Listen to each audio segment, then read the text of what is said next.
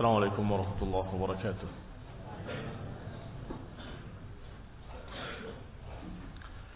إن الحمد لله نحمده ونستعينه ونستغفره ونعوذ بالله من شرور أنفسنا ومن سيئات أعمالنا من يهده الله فلا مضل له ومن يضلل فلا هادي له وأشهد أن لا إله إلا الله وحده لا شريك له وأشهد أن محمدا عبده ورسوله صلى الله عليه وعلى آله وأصحابه والتابعين وتابع التابعين ومن تبعهم بإحسان إلى يوم الدين.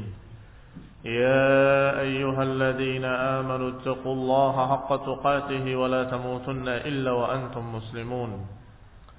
يا أيها الناس اتقوا ربكم الذي خلقكم من نفس واحدة وخلق منها زوجها وبث منهما رجالا كثيرا ونساء واتقوا الله الذي تساءلون به والأرحام إن الله كان عليكم رقيبا. يا أيها الذين آمنوا اتقوا الله وقولوا قولا سديدا. يصلح لكم أعمالكم ويغفر لكم ذنوبكم ومن يطع الله ورسوله فقد فاز فوزا عظيما. أما بعد فإن خير الحديث كتاب الله وخير الهدي هدي محمد صلى الله عليه وعلى آله وسلم وشر الأمور محدثاتها فإن كل محدثة بدعة وكل بدعة ضلالة وكل ضلالة في النار. Ikhwani fi din, a'azakumullah. Kita masuk pada pembahasan penutup dari bab yang lalu yang disebutkan dengan kalimat khatimatun li hadzal bab. Penutup bab ini. Yang kesimpulan dari bab yang telah dibahas. Berkata Ibnu Qayyim rahimahullahu taala, "Lamma kana al-insan bal kullu hayyin mutaharrik bil iradah." لا ينفك عن علم وإرادة وعمل بتلك الإرادة وله مراد مطلوب وطريق وسبب يوصل إليه معين عليه kata beliau bahwasan yang namanya manusia bahkan seluruh makhluk yang hidup dan bergerak ini bergerak dengan iradah dengan keinginan pasti nggak akan lepas dari beberapa perkara. La yanfak enggak akan lepas an ilmin dari ilmu, keinginan, perbuatan dan perbuatan untuk mewujudkan keinginannya. Dan yang namanya makhluk hidup, manusia dan seluruh hayyun mutaharrik pasti memiliki muradun matlub. Memiliki keinginan yang dicari Mesti memiliki keinginan yang dicari. Wa tariq wa sabab yusil ilaih juga memiliki jalannya. Keinginannya ini, jalannya ke sana. Ini sebab yang membawa dia kepada apa yang diinginkannya. Dan juga mesti mencari bantuan atau mencari dukungan dari sesuatu untuk mendapatkan apa yang diinginkannya. Demikian yang namanya makhluk hidup dan ini sudah pernah dibahas di awal bab ini dan kemudian disebutkan dalil-dalil-dalil-dalil sampai diakhiri dengan kesimpulan kembali. Qala sababun minhu dan kadang-kadang sebab itu sebab dari dirinya, dari usahanya secara pribadi. Kadang-kadang sebab yang menyebabkan dia mendapatkan apa yang diinginkannya adalah kharijun munfasilun anhu kadang-kadang terpisah di luar dirinya. Wataratan min al-kharij fasara al-hayy majbulan ala an yaqsid yuriduhu. Maka yang namanya makhluk hidup apalagi manusia pasti dia majbulan ala an yaqsid wa yuriduhu. Sudah ditakdirkan secara fitrahnya pasti dia akan mencari tujuannya, mencari keinginannya dan berupaya mencari bantuan dari mana pun yang bisa membantu dia untuk mendapatkan keinginannya. Yasta'inu bi syai'in wa ya'tamidu alaih. Meminta bantuan dari sesuatu dan bersandar dengan sesuatu itu. Fi husuli muradih. Untuk mendapatkan apa yang diinginkannya. Wal muradu qisman. Dan yang diinginkan itu ada dua jenis. Muradun li nafsihi. Diinginkan datnya. Wa muradun li ghairihi. Diinginkan sebagai jalan. Sebagai perantara. Ada yang diinginkan. Memang itulah yang diinginkan ada yang diinginkan karena i bisa membawa kepada sesuatu yang lain. Yang diinginkan sebagai perantara. Wal musta'anu qisma. Dan yang dikatakan musta'an yang bisa dimintai bantuan itu juga dua. Musta'anun li nafsihi musta'anun tattabi' lahu wa alah. Yang diminta bantuannya langsung secara nafsi. Yakni diminta bantuannya datnya.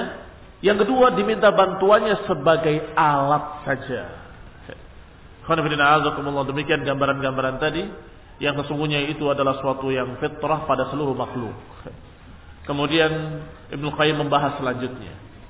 Bahwa tujuan tadi kalau seorang itu hatinya dalam keadaan sehat yang diinginkannya adalah Allah meminta bantuannya kepada Allah Subhanahu wa taala.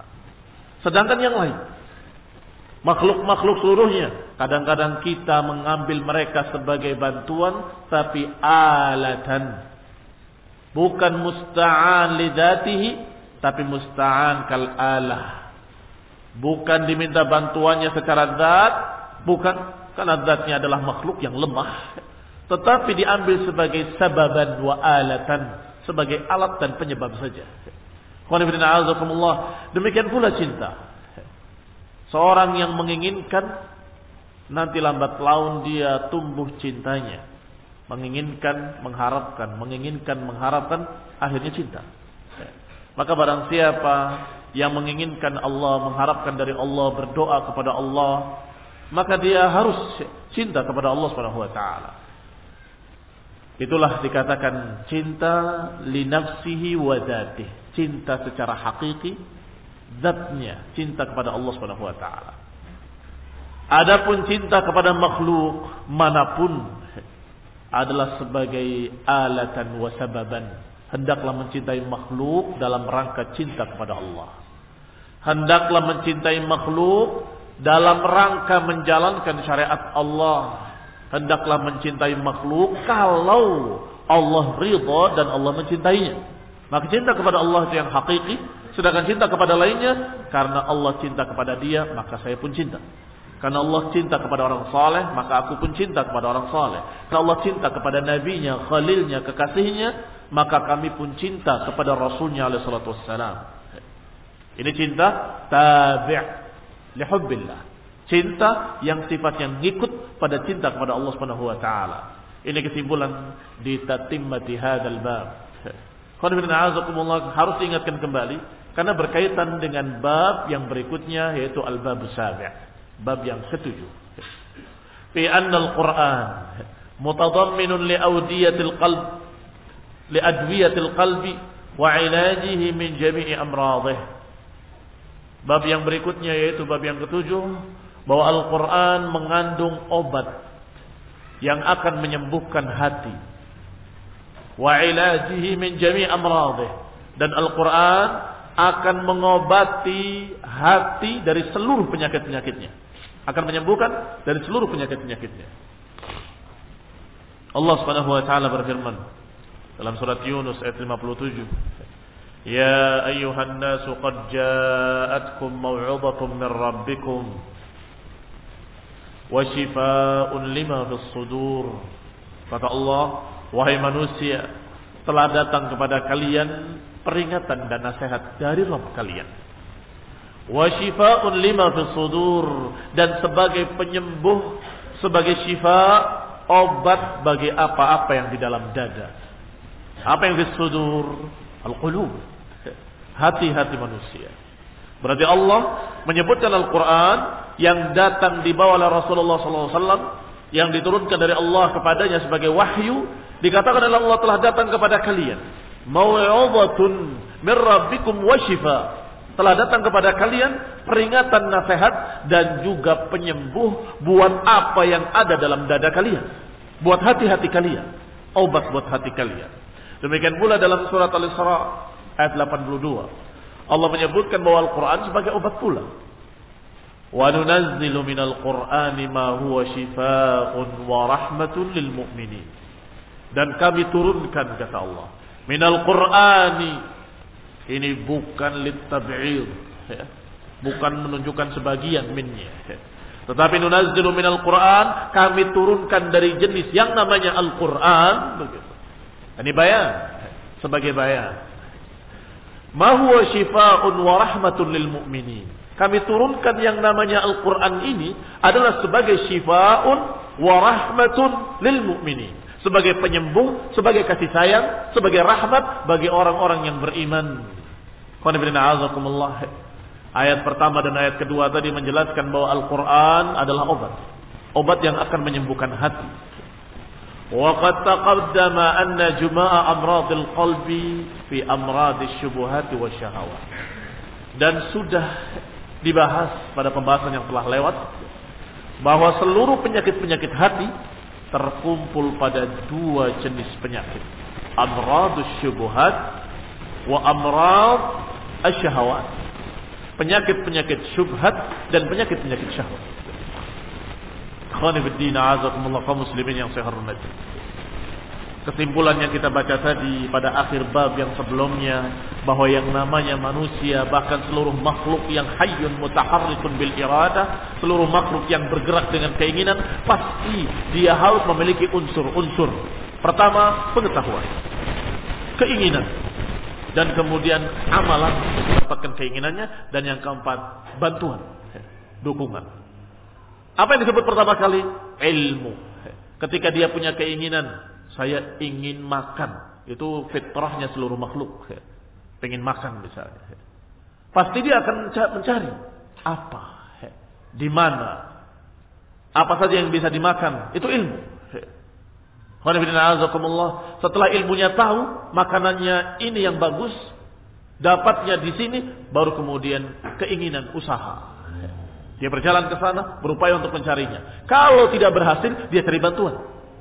Cari bantuan ke sana kemari apa pun benda apa pun makhluk apa pun yang kira-kira bisa membantunya untuk mendapatkan apa yang diinginkannya.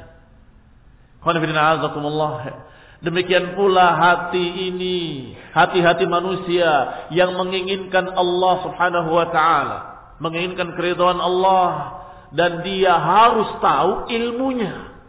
Bagaimana supaya Allah ridha? Bagaimana supaya Allah Subhanahu wa taala cinta kepadanya? Berarti kalau ilmunya salah, maka silahkan. Usaha sebesar apa pun, sehebat apa pun, gak akan mendapatkan hasil apa-apa. Kalau ilmunya sudah salah, apa yang akan didapat? Kalau salah pada ilmunya, inilah yang dinamakan penyakit syubhat. Inilah yang dinamakan penyakit syubhat. Kabur bagi dia apa yang baik buat dia, apa yang jelek bagi dia, dia nggak ngerti, nggak tahu ilmunya. Bagaimana mencarinya supaya Allah ridho, bagaimana menghindarinya supaya Allah jangan marah, nggak tahu. Berarti hatinya sakit. Apa sakitnya? Sakitnya dalam bentuk syubhat kabur. Mana hak, mana batil. Mana yang bikin Allah murka, mana yang membuat Allah ridho, nggak ngerti. Tercampur, terkaburkan pada dia. Itu penyakit syubhat. Yang kedua syahwat. Kalau unsur-unsur tadi sudah ada, ternyata dia tahu ilmunya dengan benar tepat. Tahu ini yang baik, ini yang jelek. Ini yang dicintai oleh Allah, ini yang dibenci oleh Allah. Dia tahu. Tetapi sayang, hatinya nggak punya keinginan. Saya nggak ingin, males. Saya nggak mau, berat. Saya tahu harus ke sana, tapi harus jalannya mendaki susah harus sholat lima waktu, harus puasa sebulan penuh, harus begini, harus begitu, harus begini, harus begitu. Berat bagi saya. Saya nggak mau yang berat-berat, yang enak-enak aja lah. Yang santai-santai aja lah. Sebagaimana yang Allah gambarkan, Fahadainahun najdain falaqtahamal aqabah. Kami tunjukkan dua jalan. Falaqtahamal aqabah. Tetapi sebagian besar manusia nggak mau jalan yang mendaki. Padahal tahu jalan yang mendaki itu menyelamatkan dia nantinya. Akan membawa dia ke dalam jannah. Ke dalam keriduan Allah. Tapi nggak mau yang naik. nggak mau yang susah. Ini penyakitnya penyakit syahwat. Kalau tadi penyakit syubuhat. Dia inginnya baik, tapi nggak tahu caranya. Tersesat dia. Itu penyakitnya penyakit syubhat. Kalau tahu jalannya, tetapi keinginannya nggak ada. Penyakitnya penyakit syahwat. Maka hati ini memiliki penyakit-penyakit dan penyakit-penyakit itu kalau diklasifikasi ada dua jenis, ada penyakit syubhat ada penyakit syahwat. Wal Qur'anu syifaa'un lin dan Al-Qur'an ini diturunkan oleh Allah adalah untuk menyembuhkan kedua-duanya. Penyakit syubhat dan penyakit syahwat sekaligus. Fafihi minal bayyinati wal barahinil qat'iyyah ma yubayyinul haqqa minal batil. Di dalam Al-Qur'an terdapat bayinat, keterangan-keterangan yang jelas. Ilmu. Al-barahinul qat'iyyah, bukti-bukti yang qat'i. Bukti-bukti yang pasti, bukti-bukti yang sangat tegas dan jelas. Yubayyin al-haqqa minal batil, menerangkan mana yang hak, mana yang batil. Ini Quran menerangkan, menjelaskan, membuktikan bahwa ini hak, ini batil, ini benar, ini salah, ini yang akan membuat Allah ridha, ini yang akan membuat Allah murka, dijelaskan secara gamblang dalam Al-Quran. Menyembuhkan penyakit apa? Penyakit syubuhat. Yang kabur, yang tidak jelas, yang tadinya nggak ngerti mana hak, mana batil, yang tadi nggak tahu jalannya ke mana supaya Allah ridha. Ini Al-Quran. Ifa'un lima fis Penyembuh bagi apa yang ada di dalam dada. Fatazulu syubah. Maka dengan keterangan-keterangan yang jelas, al-bayyinati wal huda akan hilang penyakit syubah, syubhat-syubhat. Al-mufsidah akan hilang syubhat-syubhat yang merusak. Yang merusak lil ilmi wa tasawuri wal idraki. Penyakit syubhat yang akan merusak ilmu, merusak gambaran seseorang, merusak pengetahuan seseorang itu akan hilang semua nanti syubhat. Bihaitsu yaral asya'a 'ala ma huwa 'alaihi ma hiya 'alaihi sehingga dia bisa melihat sesuatu 'ala ma hiya 'alaihi sesuai adanya. Dia melihat hak sebagai hak dia melihat batil sebagai batil dia melihat ta'ah sebagai ta'ah dan dia melihat bid'ah sebagai bid'ah. Ini sehat berarti sehat dan dia sudah tidak terkena penyakit syubhat. Kalau terkena penyakit syubhat akan terkaburkan. Ini hak atau batil. Ini bid'ah atau sunnah. Ini syirik atau tauhid. Akan kabur. Tetapi dengan ilmu. Dengan bayinati wal huda. Allah turunkan dalam Al-Quran. Keterangan-keterangan bukti-bukti maka akan jelaslah mana hak, mana batil, mana yang benar, mana yang salah, mana sunnah, mana bid'ah, mana tauhid, mana syirik. Maka orang tadi akan melihat sesuatu ala ma hiya alai, akan melihat sesuatu sebagaimana apa adanya. Kalau hak ya hak, kalau batil ya batil. Qala kata Ibnu Qayyim rahimahullah, "Wa laysa tahta adimis sama." كتاب متضمن للبراهين والآيات على المطالب العالية من التوحيد وإثبات الصفات وإثبات المعاد والنبوات ورد النحل الباطلة والآراء الفاسدة مثل العقول وأصطهي بيانا. فهو الشفاء على الحقيقة من أدواء الشبه والشكوك. Kata Ibn Qayyim tidak ada satu kitab pun di muka bumi ini. Tidak ada satu kitab pun tahta adibis sama. Tidak ada satu kitab pun di bawah kolong langit.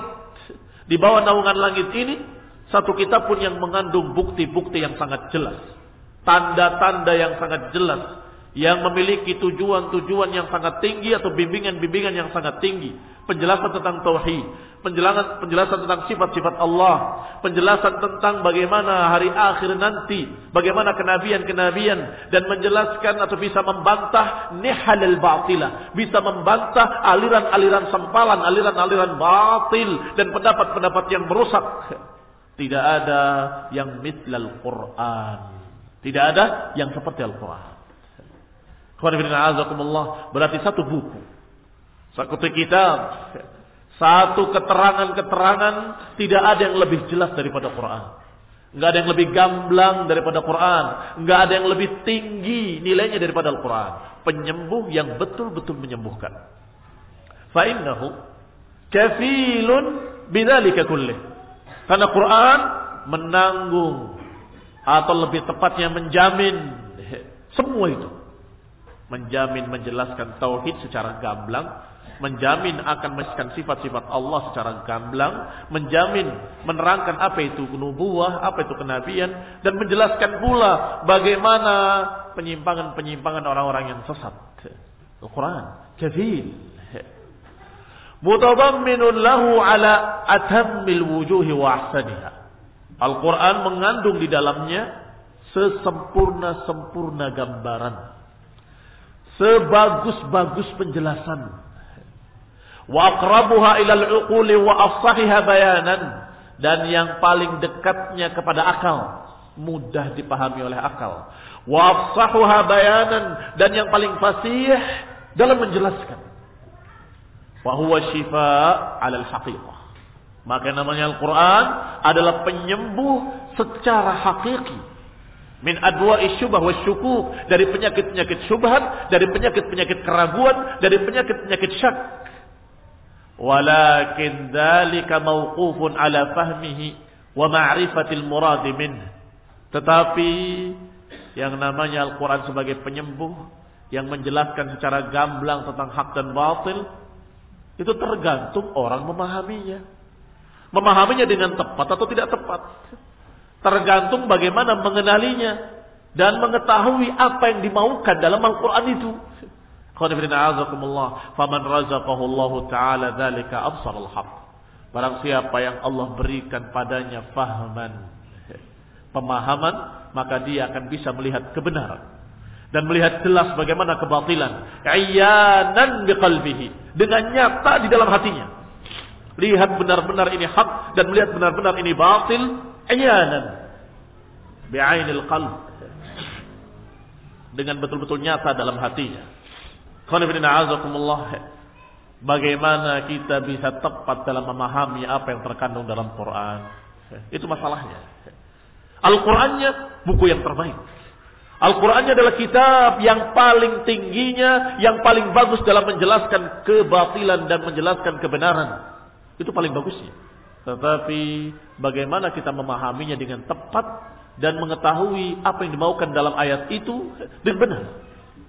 Tentunya dengan bimbingan Rasulullah sallallahu alaihi wa ala alihi wasallam karena Rasulullah menjelaskan Al-Qur'an dengan ucapannya, dengan perbuatannya, dengan contoh teladannya sehingga seluruh apa yang dilakukan oleh Rasulullah dan yang diucapkannya itu semuanya adalah cerminan Al-Qur'an, tafsir terhadap Al-Qur'an. sehingga tidak bisa dipisahkan antara Al-Qur'an dengan sunnah Rasulullah. Enggak bisa dipisahkan antara Al-Qur'an dengan perilaku hidup Rasulullah sallallahu alaihi wasallam. Maka kalau sudah tepat dalam memahami, Allah berikan pemahaman yang pas terhadap Al-Quran, maka dia bisa melihat kebenaran dan kematilan secara jelas gamblang. Kama lail wan nahar, seperti melihat siang dan malam, sangat yakin. Kalau datang malam dia akan yakin bahwa ini malam. Jika datang siang dia yakin ini siang.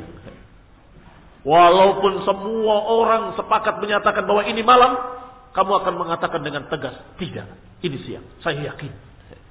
Demikian pula sebaliknya. Ketika malam tiba, kemudian mereka mengatakan kepada kamu bahwa ini siang hari, kamu akan tertawa. Dan kamu akan mengatakan gila kamu. Ini adalah malam hari dengan jelas. Dua orang, tiga orang, empat orang, seratus orang datang menyatakan ini siang. Kamu tetap ala istiqamah. Kamu tetap istiqamah bahwa ini malam saya yakin. Nggak peduli dengan kalian. Yakinnya bukan main.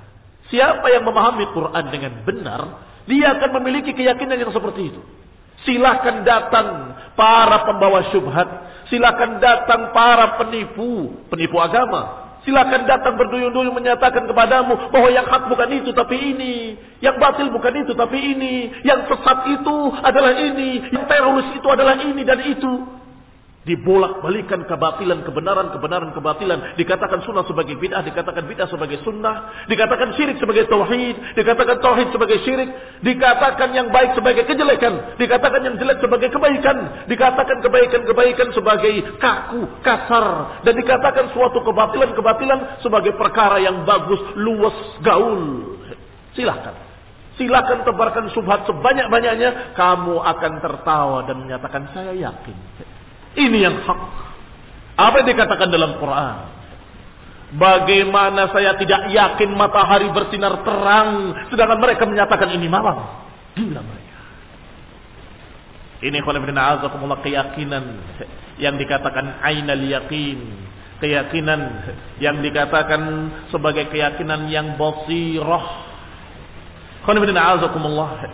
Al-Quran adalah menjelaskan kebenaran secara gamblang dan jelas. Sehingga siapa yang memahaminya, dia tidak akan bisa diragukan lagi oleh siapa pun. Qala rahimahullah berkata Ibnu Qayyim rahimahullah. Wa alma wa ulima wa alima anna ma adahu min kitabin nasi wa araihim wa ma'qulatihim wa innama hiya ara'un wa taqlid wa baina dhununin kadhibah la tughni 'anil haqqi syai'a. Setelah mengetahui kebenaran Al-Qur'an secara gamblang, maka dia akan meyakini kebenaran seperti meyakini siang dan malam. Dan tahu pula bahwa kitab-kitab lain selain Al-Quran dari kutub-kutub manusia dari buku-buku manusia yang isinya pendapat-pendapat-pendapat, yang isinya akal-akalan, yang isinya adalah perkara-perkara yang bukankah, bukankah, bukankah, berarti, berarti, coba kamu pikir, kitab-kitab manusia yang seperti ini, antara dua, baina ulumin la tiqata biha, wa baina dhununin kadibah. Bisa jadi itu ilmu yang tidak siqah, tidak mercayani Ya, ini tidak meyakinkan. Walaupun itu merupakan berita. Ini kan berita.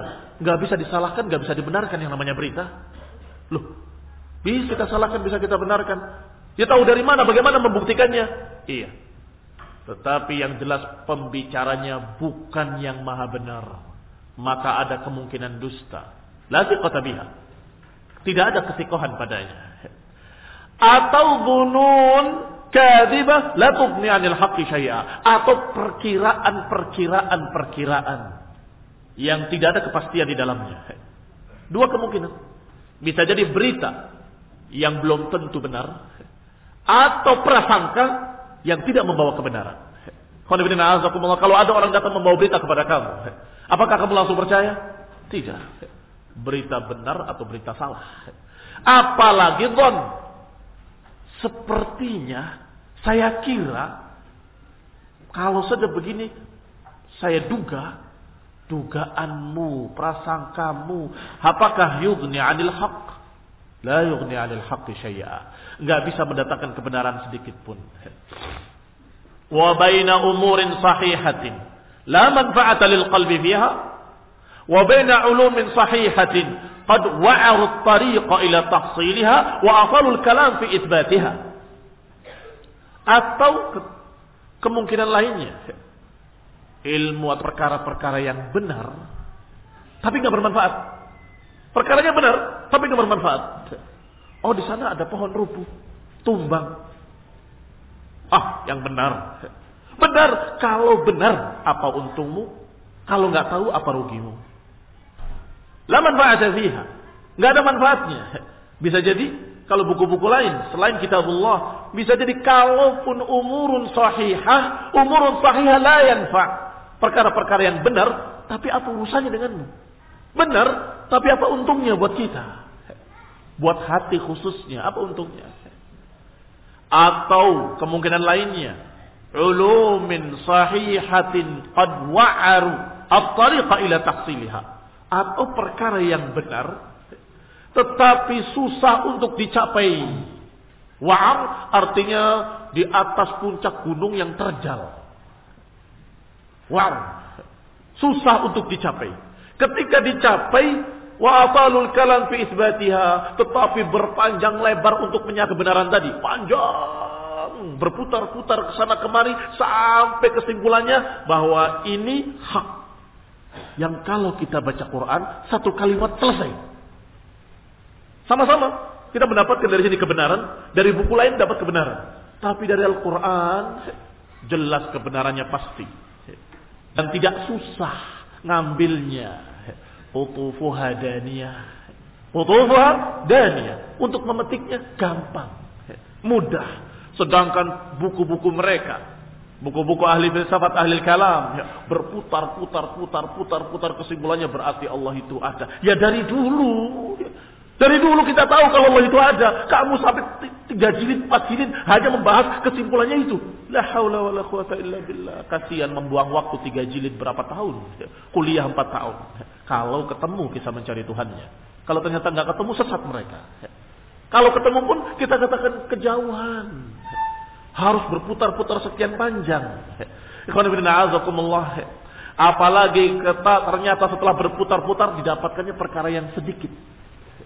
Sedikit. Kalaupun dikatakan benar, tapi sedikit sekali. Gambarannya seperti apa yang dikatakan lahmu jamalin ghassin ala ra'sin jabalin wa'rin. La sahla fayurtaqa wa la samin fayuntaqal. Lahmu jamalin ghassin daging unta yang sudah agak rusak. Kurus lagi. Ala ra'si jabalin wa'rin. Di puncak gunung yang terjal la sahla fayurtaqa. Jalannya tidak mudah untuk dinaiki. Juga dagingnya tidak bagus untuk diambil. Ngapain? Susah-susah naik ke atas. Iya kan? Masih ingat? Ini adalah petikan hadis yang panjang. Ketika beberapa wanita sahabiat berbicara bersama Aisyah radhiyallahu taala anha, masing-masing menceritakan keadaan suaminya, keadaan keluarganya. Sampai-sampai dia gambarkan salah satunya seorang wanita yang menyatakan bahwasanya suamiku seperti jamalin ghattin ala ra'si jabalin wa'rin la sahla fayurtaqa wa la samina fayuntaqal. Ini sudah menjadi peribahasa. Peribahasa yang sedikit faedahnya tapi susah didapatnya. Didapatnya susah, faedahnya susah. Atau faedahnya sedikit, didapatnya susah. Maka digambarkan lahma jamalin ghadin ala jabalin wa'ar. Daging unta yang agak rusak tapi ada di atas terbunuh. Untuk dinaiki tidak mudah. Untuk dipindahkan untuk apa? La sahla fayurtaqa tidak mudah sehingga bisa dinaiki. Walastamin fayuntaqal dan tidak pula gemuk dagingnya. Kalau saja dagingnya gemuk bagus, maka niscaya akan dinaikin walaupun susah terjal akan berupaya berlomba-lomba orang untuk naik ke atas yang mengambil daging tersebut. Kalau semin, kalaupun tidak samin, tetapi jalannya mudah, maka akan dinaiki. Tapi ini mau dinaiki jalannya susah mau berupa, berupaya ke atas, dagingnya pun rendah nilainya. Wa ahsan ma 'indal mutakallimin wa ghairihim. Fahuwa fil Qur'ani asahhu taqriran wa ahsana tafsiran. Kalaupun dalam ilmu kalam itu ada perkara yang hak, yang asalnya, yang paling mendingnya dari mereka, itu sudah ada dalam Quran, asahhu taqriran, lebih sahih, lebih benar, lebih pas dalam menerangkannya. Wa ahsana tafsiran dan lebih bagus tafsirnya. Kalaupun ada yang paling mendingnya dalam ilmu kalam, dalam kitab-kitab mereka, sudah ada dalam Quran. Dengan lebih gamblang, dengan lebih jelas, lebih bagus tafsirnya, lebih bagus pula ungkapannya. Falaisa indahum illa takalluf wa tatwil. Berarti ilmu kalam, buku-bukunya para ahli kalam tidak lain kecuali tatwil wa takalluf. Tidak lain kecuali memberat-beratkan diri, menyusah-nyusahkan diri, wa tatwili wa ta'qid. Memperpanjang lebar, bersusah payah, mempersulit diri, itu ilmu kalam. Wong kalimat ada, sudah dipaham oleh anak kecil. Anak kemarin masih kecil. Ngerti nggak kalimat ada? Ngerti dia. Ini mahasiswa. Mahasiswa. Mempelajari ada itu apa? Apakah ada? Babnya bab hakikat ada. Kasihan. Wallah kasihan. Lebih rendah dari anak TK. Mempelajari perkara perkara yang sudah gamblang. Bahkan dikatakan oleh para ulama, as'abut ta'rif ta'riful ma'ruf. Sesulit-sulit definisi adalah mendefinisikan sesuatu yang sudah ma'ruf. Sesusah-susah mendefinisikan sesuatu yang paling susah adalah mendefinisikan sesuatu yang sudah dipaham. Ada itu apa sih? Loh, gimana nerangkannya? Susah. Kenapa? Sudah ma'ruf, sudah jelas, semua orang tahu apa itu ada. Ini dibahas, ada itu adalah begini, begini, begini. Mempersulit diri. Takalluf wa tatwil. Berpanjang lebar, memberat-beratkan diri. Falaisa indahum ila takalluf wa tatwil at-ta'qid. Sebagaimana dikatakan dalam sebuah syair, laula tanafusu fid dunya lama wudi'at kutubut tanadhur. Kalau saja bukan karena berlomba-lomba untuk cari dunia, nggak akan diletakkan, nggak akan dikarang, nggak akan ditulis buku-buku tanadzur. Buku-buku tanadzur, buku-buku ilmu kalam. Buku-buku munazarah, bantah membantah secara ilmu kalam, ilmu debat. Kalau saja bukan karena berlomba-lomba mencari dunia, nggak akan ditulis buku-buku ilmu kalam. Lal mughni walal umud. Ini judul-judul buku mereka, Al-Mughni dan Al-Umud. Yuhalliluna biza'min minhum aqdan Wabilladhi wada'uhu zadatil uqadu. Mereka mengaku-ngaku bahwa mereka menulis buku itu adalah untuk melepaskan simpulan, untuk melepaskan kesulitan. Yuhalliluna aqdan, melepas aqdan. Ternyata billadhi wada'uhu, ternyata dengan apa yang mereka tulis, apa yang mereka susun dalam buku-buku mereka, zadat al-uqadu. Justru bertambah simpulannya, bertambah sulit dibuka. ini gambaran buku-buku ilmu kalam. Mereka tulis katanya untuk menyelesaikan masalah. Mereka tulis untuk menyelesaikan simpulan. Ternyata dengan tulisan mereka bertambah semakin sulit, bertambah semakin terikat simpulannya. Zadatil uqadu. Qanifin a'azakumullah fahum. Yaz'umun. Annahum yadfa'una billadhi wada'uhu syubha wa syuku. Mereka menganggap bahwa kitab-kitab mereka itu mereka tulis untuk menghilangkan subhat-subhat dan keraguan-keraguan. Untuk menghilangkan subhat-subhat dan keraguan-keraguan. Ini za'am. Menurut pengakuan mereka. Billadhi wada'uh.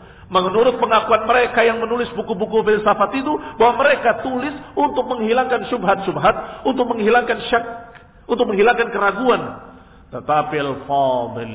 Al-zaki Ya'lam anna syubah wa syukuk zadat bidalik. Seorang yang fadil, seorang yang cerdas, dia pasti akan mengetahui bahwa mereka justru menambah keraguan. menambah gambaran-gambaran yang semakin sulit. Silahkanlah. Ya. Sudah banyak pengalaman gak perlu kita coba. Jangan kita coba. Cukup dengan percobaan orang lain.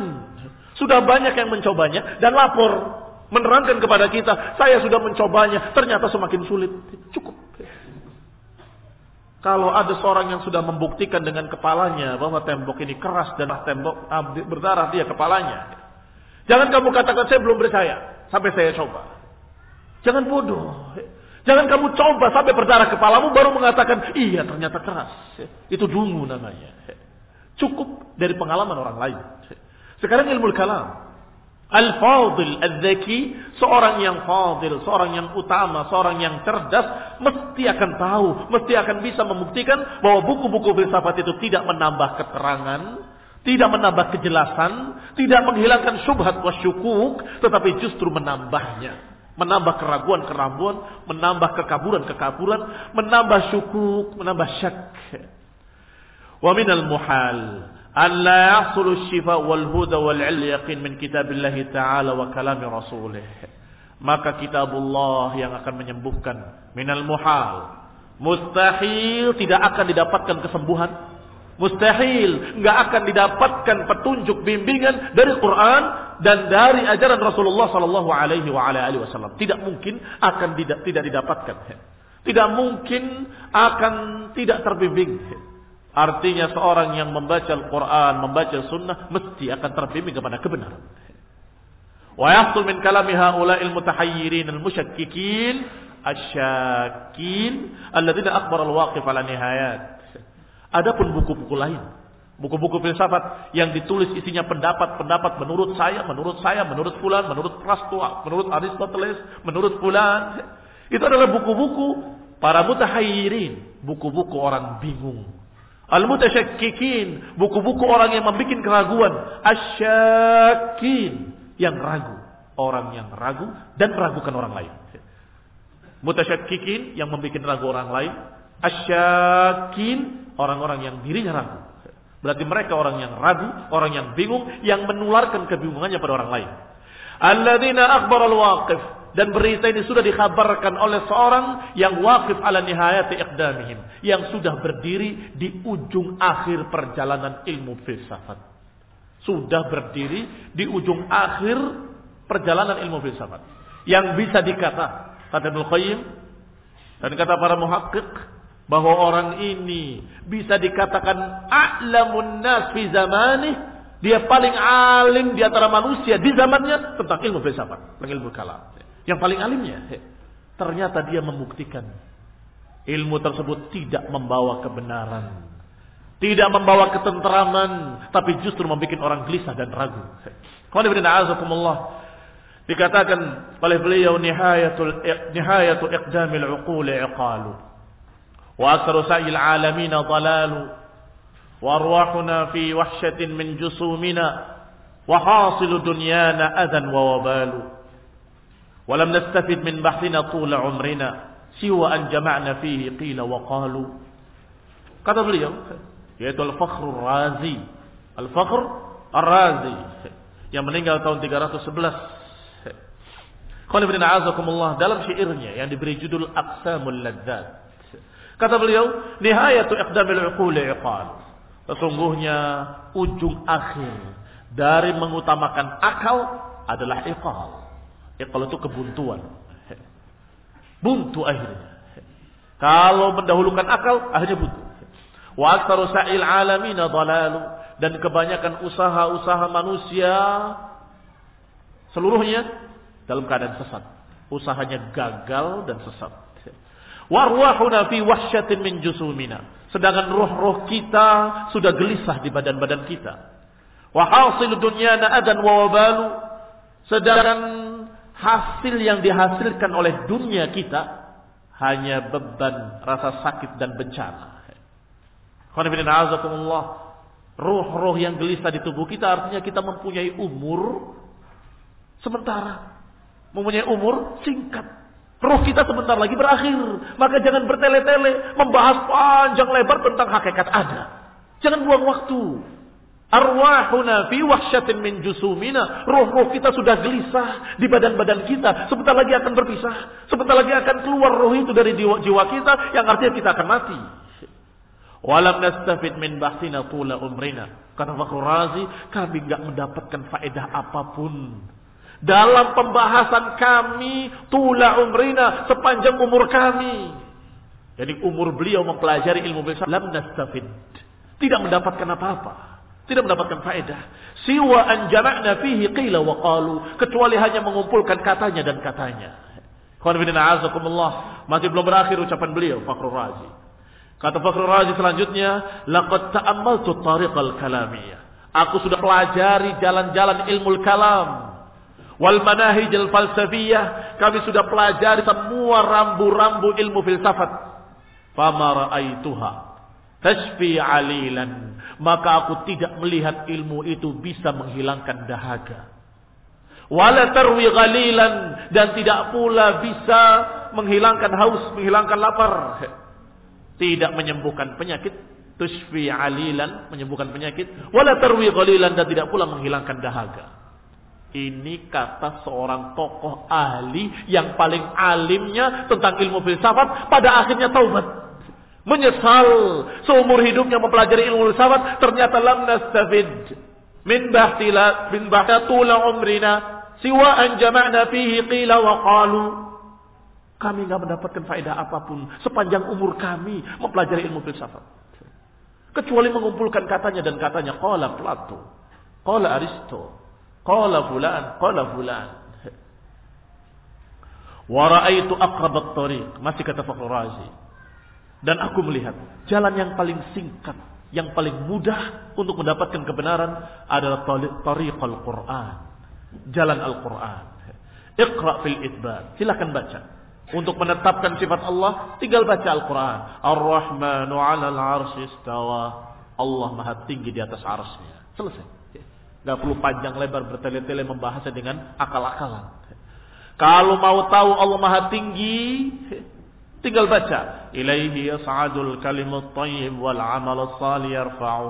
Kepadanya kalimat-kalimat yang baik diangkat. Kepada Allah diangkat kalimat yang baik. Wal 'amalus salih dan amalan saleh diangkat kepada Allah. Kalau diangkat kepada Allah berarti Allah di atas. Selesai. Berarti Allah Maha Tinggi. Tinggal baca ayat Allah Subhanahu wa taala untuk menerangkan tentang sucinya Allah tidak mungkin sama dengan makhluk. Tinggal baca laisa kamitslihi syai'un wa huwas samiul basir. Sesungguhnya tidak ada yang serupa dengan Allah sesuatu apa pun. Dan dia maha mendengar lagi maha melihat. Tinggal baca wala yuhituna bihi ilma. Dan tidak akan bisa meliputi Allah ilmu siapa pun Waman jaraba misla tajrubati arafa misla ma'rifati. Siapa yang mencoba seperti pengalamanku, maka niscaya dia akan mengetahui seperti apa yang aku ketahui. Titik. Apa artinya? Artinya ini pengalaman beliau yang kalau siapa yang mencoba pasti akan berhasil atau pasti akan mengalami hal yang sama. Yang ini membuktikan, mengetahui. Sehingga ini bukan ajakan untuk mencoba, bukan. Karena mencoba sesuatu yang sudah dibuktikan oleh orang lain adalah membuang waktu. Jangan sampai kita nunggu berdarah dulu untuk mengetahui tembok itu keras. Gak perlu. Cukup dari orang lain. Si Fulan pernah membenturkan kepalanya. Pernah dia nabrak tembok begini kejadiannya. Cukup. Pengalaman dia cukup.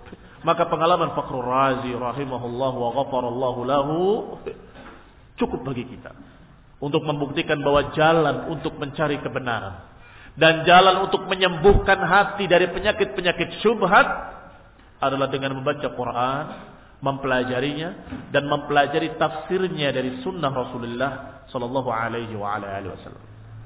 Wallahu taala. Kita akan lanjutkan dengan masalah penyembuhan penyakit syahwat. Kalau tadi syubhat, yang berikutnya adalah syahwat. Nasallahu taufiq afiyah.